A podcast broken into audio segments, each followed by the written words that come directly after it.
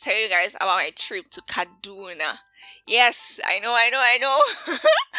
I live in Abuja and I haven't been to some of these um, neighboring states around. I have never been to Jos, I've never been to Kano, and this was absolutely my first time going to Kaduna as well. And yes, so I'm going to be talking about that in this episode. I also was talking about the price of PMS and also demolition around Gishiri area. I, I hope that you stay tuned till the end of this episode.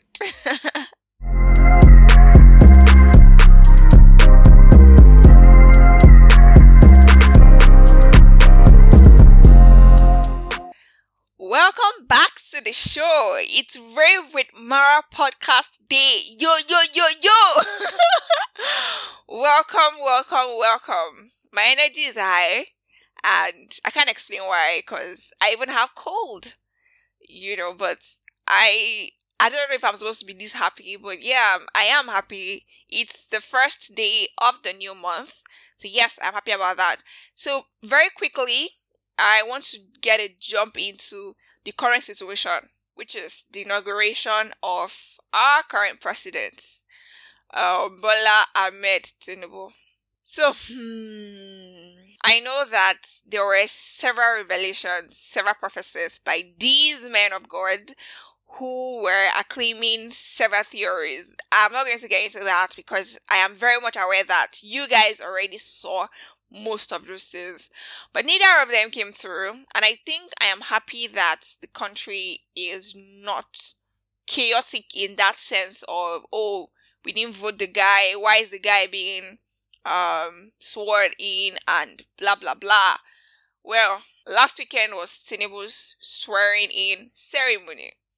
And that was the same weekend that your girl decided to go to Kaduna. You can imagine the effrontery. I wasn't scared of my life, but yes, we'll get into that very soon. But yo, that's how we kept our eyes looking from February to May 29th. And this guy was sworn in. Wow. And what is even more deafening in this entire silence is Labour Party and Peter Obi. And of course, the nonsense going on with the courts and the proceedings and all that. But whether we like it or not, the guy has been sworn in as the president of the Republic of Nigeria. Well, we have a new president as it stands, and I think that what I am most sad about is what he decided to start doing his first day in office. It took me back to where we watched his interview with um, something something economic forum where he was asked about what he was going to be doing in the office for the first hundred days.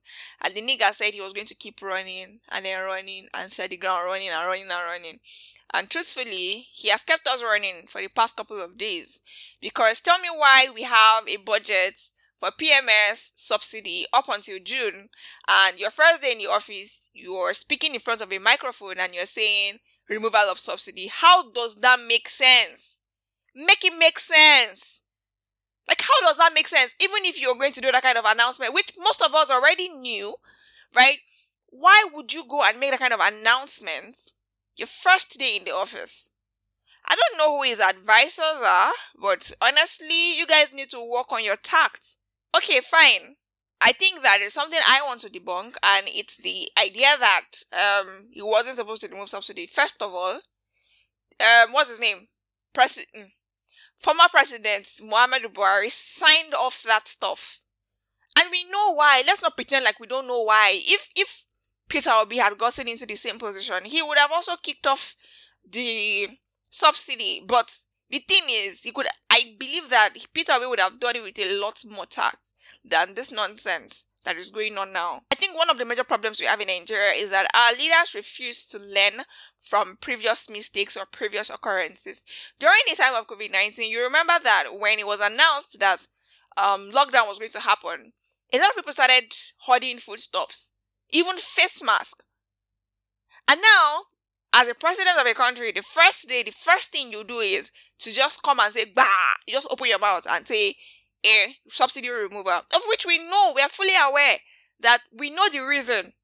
And the reason is this for those of you that don't know, subsidy costs a lot.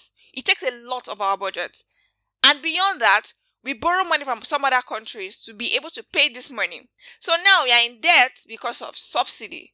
And then the money that we are paying on subsidy, which could have been used for other sectors such as education, health, agriculture, is now being pumped into subsidy. So subsidy remover is not entirely bad, but I know as Nigerians, once we hear a remover, our first our mind starts to beat, and the first place our mind goes to is ah, what what what. Now the other issue is this good and fine that subsidy was removed.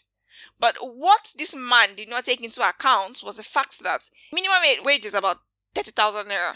Now that's about five or six liters of fuel, which is going to cost a lot because several households in, Nigeria make use of PMS, whether we like it or not. If you don't have a car, you have a motorcycle, you don't have a motorcycle, you have a generator.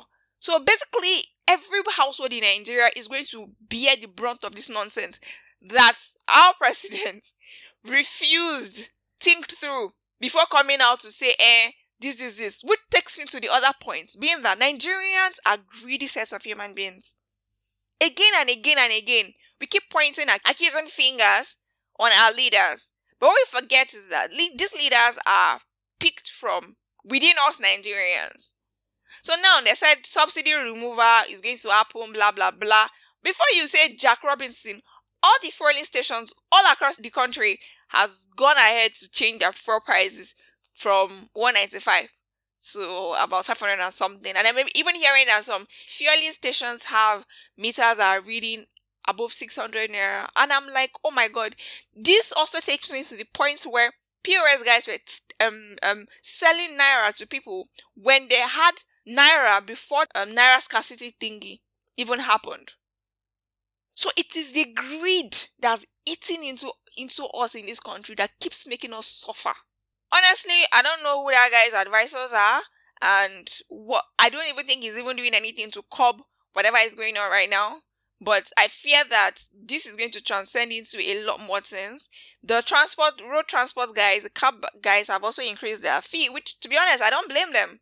Most of them have to go and queue for long hours to get access to fuel, which they're going to be buying almost times three of the original price, what it used to be. So if anybody is compl- like everybody's complaining, and right now, you know, you you guys are work remote, right? My work group chat is in chaos. I'm not even joking. It's it's so chaotic that I'm just praying that they don't go and make the mistake of going to go and talk to human resources because they see what is happening, right?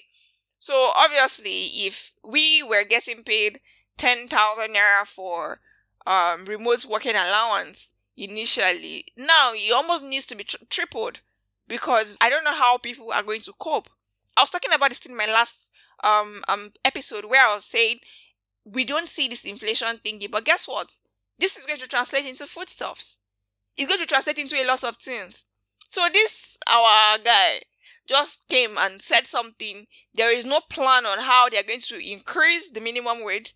There's no plan on how to manage it because now that there's no regularized price of fuel, how are people going to freaking cope? Most employers don't even pay more than the minimum wage. So imagine somebody who is earning 30,000 naira at the end of the month now you come back home. You have to feed. You have to buy fuel. You you have to buy food stuff. How are people going to cope with this nonsense that is going on right now? I'm I'm so sad. I feel so sad that yes, we persons like me. I did talk about this like two three months back. That yes, there was going to be subsidy removal beginning from July. We were going to start getting fuel the normal price without a subsidy cost.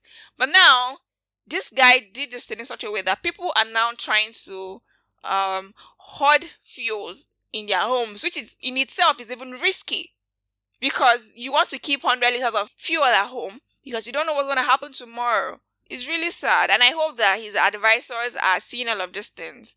You are a president, um, but yes, there are easier ways and better ways to deliver or communicate with your people. And I'm hearing several other things that he's been saying. It's it's not it at all. It's not it at all.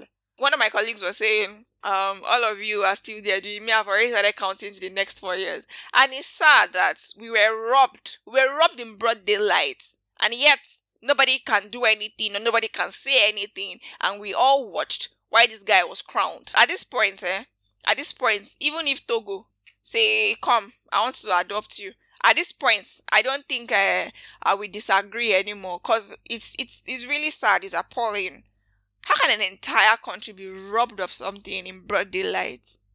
And now it's beginning to look like a family business. Who is the chairman of NNPC? I if I keep talking about this thing, I will just be getting angry. So I'm not going to end this one here. Um, now the next thing I want to talk about is demolition. I know that I haven't said this before, but we used to live in Bassa. Bassa is a small village around the airport area. Um, we lived there for about six years. Yes, six years. And when I was in my final year in secondary school, RFI um, demolished the place. Now, I live a few meters away from Gishiri. I live in Katampe um, extension. And Gishiri was, a part of Gishiri was demolished sometime now two weeks ago. Yes, now two weeks ago. And I remember that on my last episode with Sally, I was saying that I didn't want to talk about it, but I'll talk about it in my next episode. Now, I've heard a couple of persons say things such as, oh, the government is bad, the government is displacing people, the government is not doing this thing the right way. And I am telling you that the government is not at fault for this demolition. Yes, I agree that uh, it did catch a lot of people off guard, but I'm telling you that a lot of these persons were aware that the lands where they build those houses does not belong to them.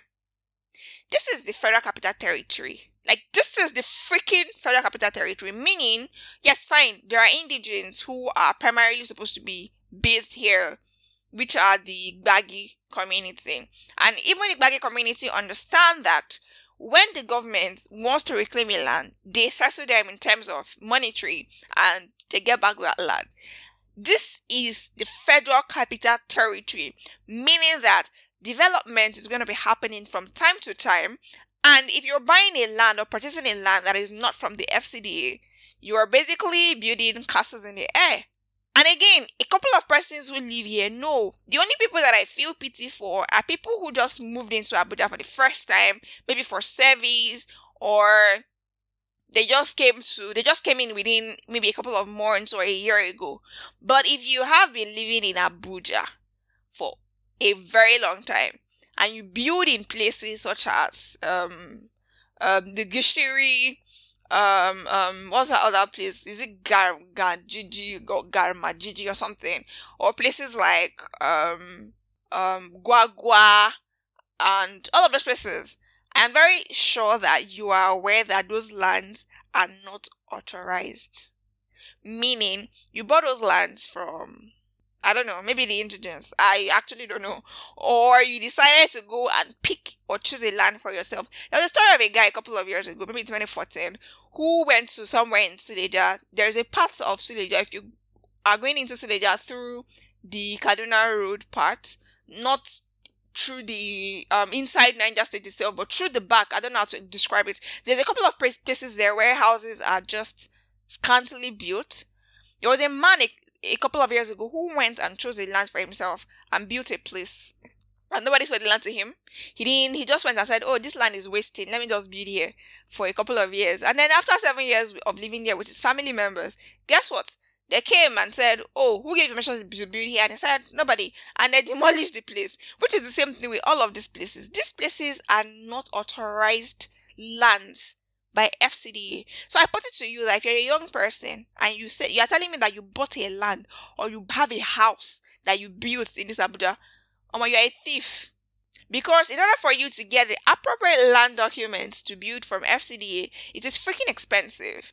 And it is that expensive because developments are going to be happening over and over again. Like where I live now, the estate I live now, um, it's supposed to be a high rising. But guess what?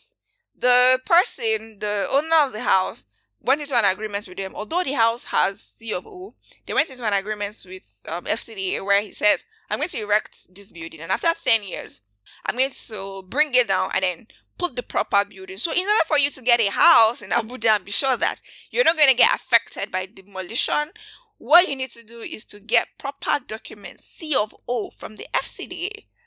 And then you have to get the approved structure because if the structure that is supposed to be on that land isn't what is there then you stand a chance of getting demolished. And then more so if you you just went and picked a land from somewhere. So you expect that um the land not be anybody papa owns so apparently you can build anywhere you want. Well this is the federal capital territory so i had a couple of conversations with some of them and some of them were just crying and, and I, I guess it's i guess it because fine uh, because some persons of God, but for the lot of them, I remember one Uber guy, um, Bolt guy, who brought me to my house when I was living in Gishiri, I think in 2021. This guy told me I have a house here, a very young man. I said, Oh, where? And he tells me, and I'm like, Oh, are you aware that they are going to demolish this in a couple of years?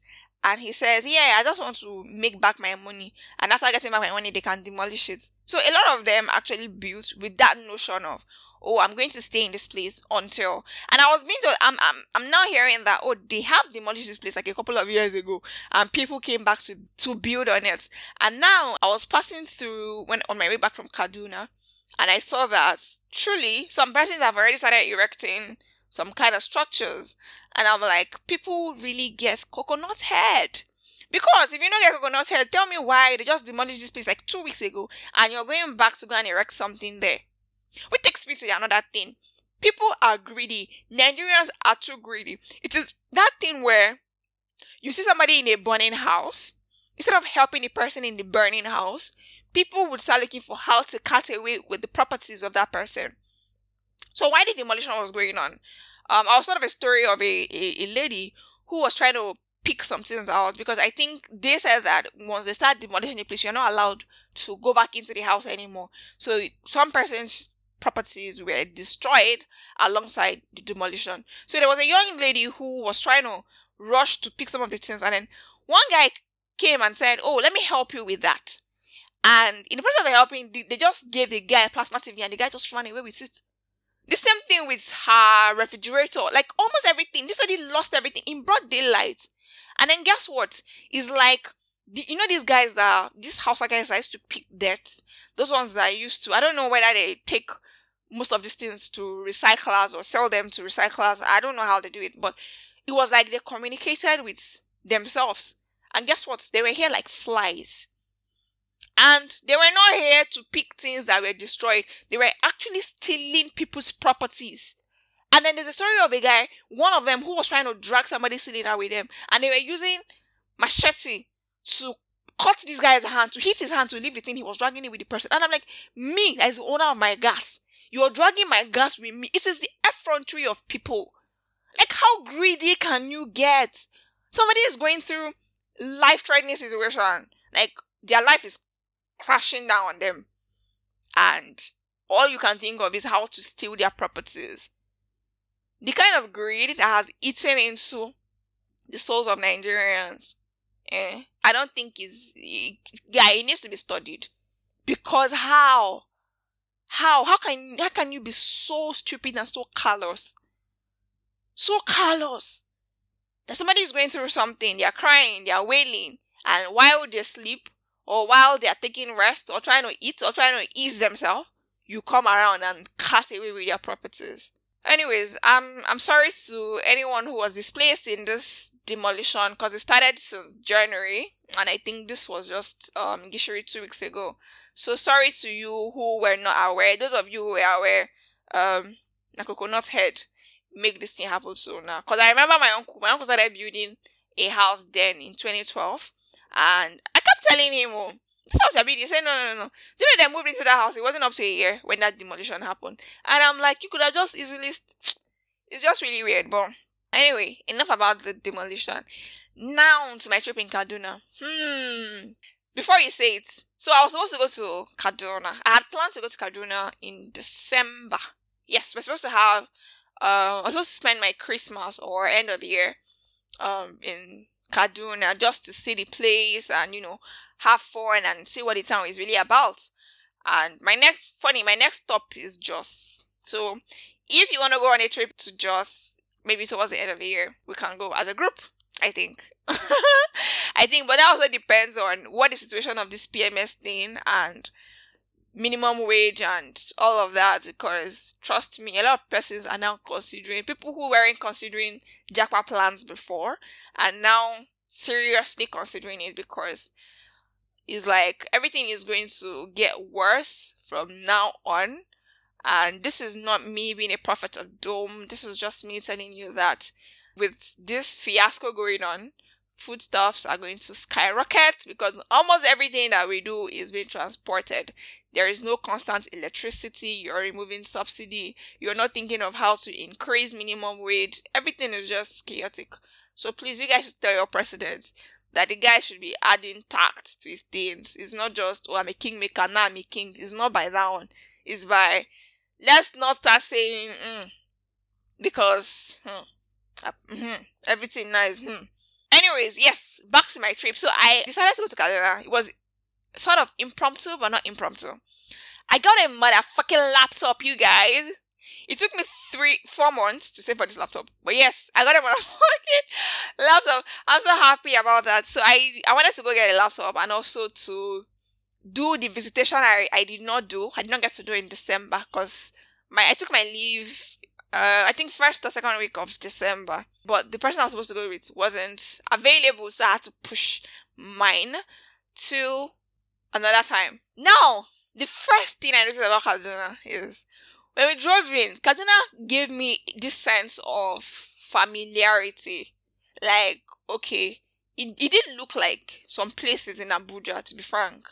Then I think when we were approaching Kawo, is it Kawo? No, way before Kawo, the castle, I think Central Market, it gave me this sense of um Suleja Market. Yes, it felt like I had been here before, and I could I could find my way around that sort of thing. Although I was told that if I go into the Central Market, I'm gonna get missing. Like it's that big, but I didn't even venture going in because I'm like, Mm-mm. there are other fun places to look at. So yes, we did. I did get to Kawo. I did get to where again? Oh yeah, we lodged somewhere in a hotel. They don't call it hotel, but I stayed in Daji, the barrack. Yes, and the hotel we lodged out. It was nice. It was cool. It was maybe you guys are gonna get to see a review on the YouTube, but I'm not sure yet. I'll think about it. maybe like a 20 seconds or 30 seconds reel. I don't know. But maybe you see that the lodge was really nice um the hotel, whatever it's called, maybe a mess, I don't know, was calming, the environment was chilled. But guess what? I traveled during the inauguration period, so I was sort of scared. No, I wasn't even scared when I was going. Cause I think that I I heard that somebody said one of one of our friends said something like whenever they think of Kaduna, they think that the moment you're getting into the town, you're hearing gunshots like father. No, that is not it. Um, there's the Kaduna town, which is where we stayed mostly, and then there is the other parts where I don't know, maybe the other things are going on. I don't know, but I wasn't even scared while we were going. It was while we were planning to come back that I was now scared. Guess what? The night before we wanted to come back, I saw on Twitter that somebody was kidnapped at a popular junction. And I was just like, Omo, who sent me? Who sent me? And guess what? All the mothers that I know, everybody started saying, ah, don't travel low, don't travel low, you should not travel low. Her inauguration was just yesterday. Oh, hey, are you sure that it's safe? Are you sure that it's fine? One thing, one thing. But like, well, we did travel the next day. And nothing happened, but for a minute there, I was worried because I know that it's the same Kaduna Abuja road that most of these bandits used to go and camp on. But yeah, I'm grateful that I went safely, sound, and I walked Abuja with my motherfucking new laptop. so I'm going to disturb you guys about this laptop because if people don't know what it means to save money for four months from February till May to be able to afford the laptop. Or rather, to be able to afford the laptop that I want. sort of thing. But yeah, I did enjoy my stay in Kaduna. I wished um I had more more time because I wasn't relaxed. I was I wasn't relaxed. I was literally just moving up and down, moving up and down. So I wished I had, you know, more time to see other places and whatnot. And then something else, Kaduna has so many roundabouts. I think that was another thing I noticed.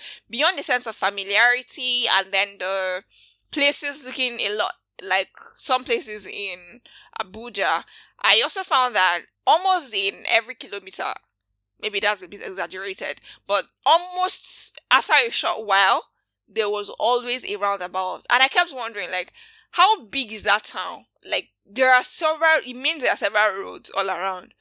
Abuja, Abuja works a lot more with rumps. Yes, like rumps. So, do we even have a roundabout? Now that I'm thinking about it, do we have a roundabout in Abuja? But we should anyway. But Kaduna, almost at every trekkable distance, you see, you get to see a roundabout. I would definitely want to go back to Kaduna at a later date where I have more time to relax and see the place for what it is. I I ended up not going to Barnawa, and I'm sad I didn't go there because I was told that the place is a place is is bubbling and is you well if, if you've been to Barnawa, I think you understand what I mean. But I didn't get to go to Barnawa, and I'm sad about that. Yes, I'm sad about that. But yo, um, this is what I came you guys today, and then something else, something else, something else. Yes, in a way, I feel like this this week, I feel like I I was existing outside of myself. You know how you are seated and you're just watching everything move. That's where I felt this week, which is not really a good day. I don't know whether I was the cold, but I did not actually like that. It felt like I was existing outside of myself and I was watching myself happen as everybody else was just moving along and I was just looking at everybody else. But yeah, um I hope that things will start to turn around. I don't know, maybe I'm hoping for a miracle this time because everything is just going downhill, downhill, downhill. As I'm talking to you right now, the group chat, my work group chat is still very chaotic and people are trying to some persons are trying to calm other persons because um I think that we use at least 25 liters. That's if you even live in a good area with electricity, you may use less or less or 25 liters or fuel per month. But there are persons who I know use up to 60 liters. So how are they going to afford this if more than half of the um what am I saying? The remote working allowance doesn't even cover half of that anymore. So it's it's really sad, but I hope that um things will start to get better.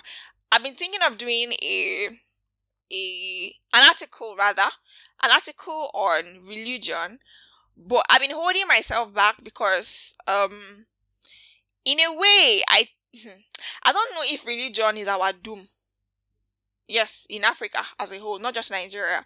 I feel like religion is something something that's African leaders or Nigerian leaders have used as a film to cover our eyes and say, oh, the Bible says, do not judge, or oh, the Bible says, respect authority, or oh, the Bible says to trust in Him and whatnot and whatnot, which I don't want to say is foolishness, but people have been hiding behind religion to get away with doing shitty nonsense.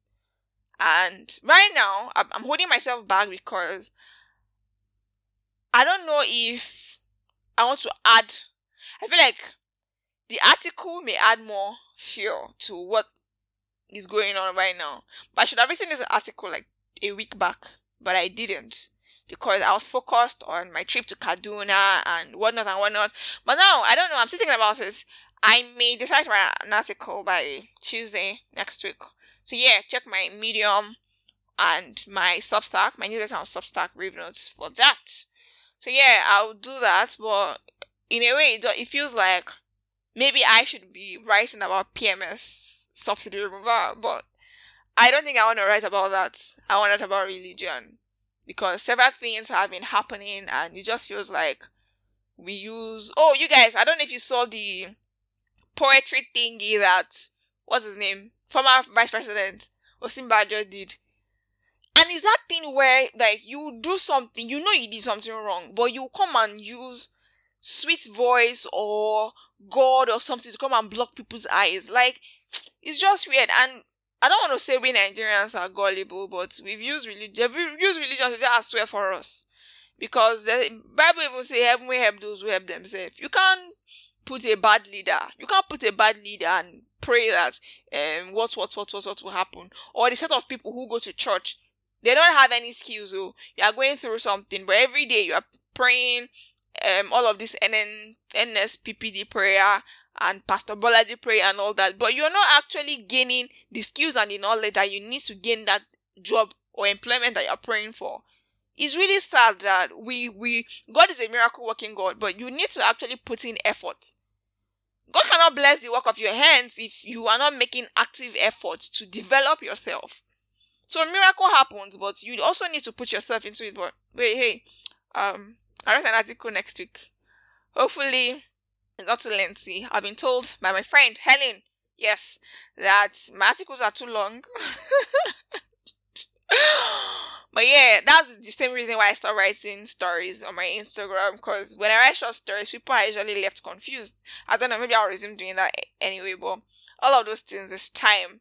Anyways, we've come to the end of today's episode, and I hope that you are watching my YouTube videos as well. You're subscribed please, I'm begging you guys. I'm in need of more than a thousand subscribers, but I'm still very. Please help my life, help my life, so that I'll become calm. Cause now I'm I'm worried about several things. Let it not be the. Hmm. Anyways, please subscribe. Um, please listen to my podcast on Spotify, on Google Podcast, on Apple Podcast, and anywhere else that you listen to podcasts. Yes, I'm available there. Um, please, again, please watch my YouTube videos, buy my books at Roving Heights store, Leila Khalid at 8 Friendship Illusion, and please share. Um, please listen, please watch. Thank you, and see you next week. Bye bye.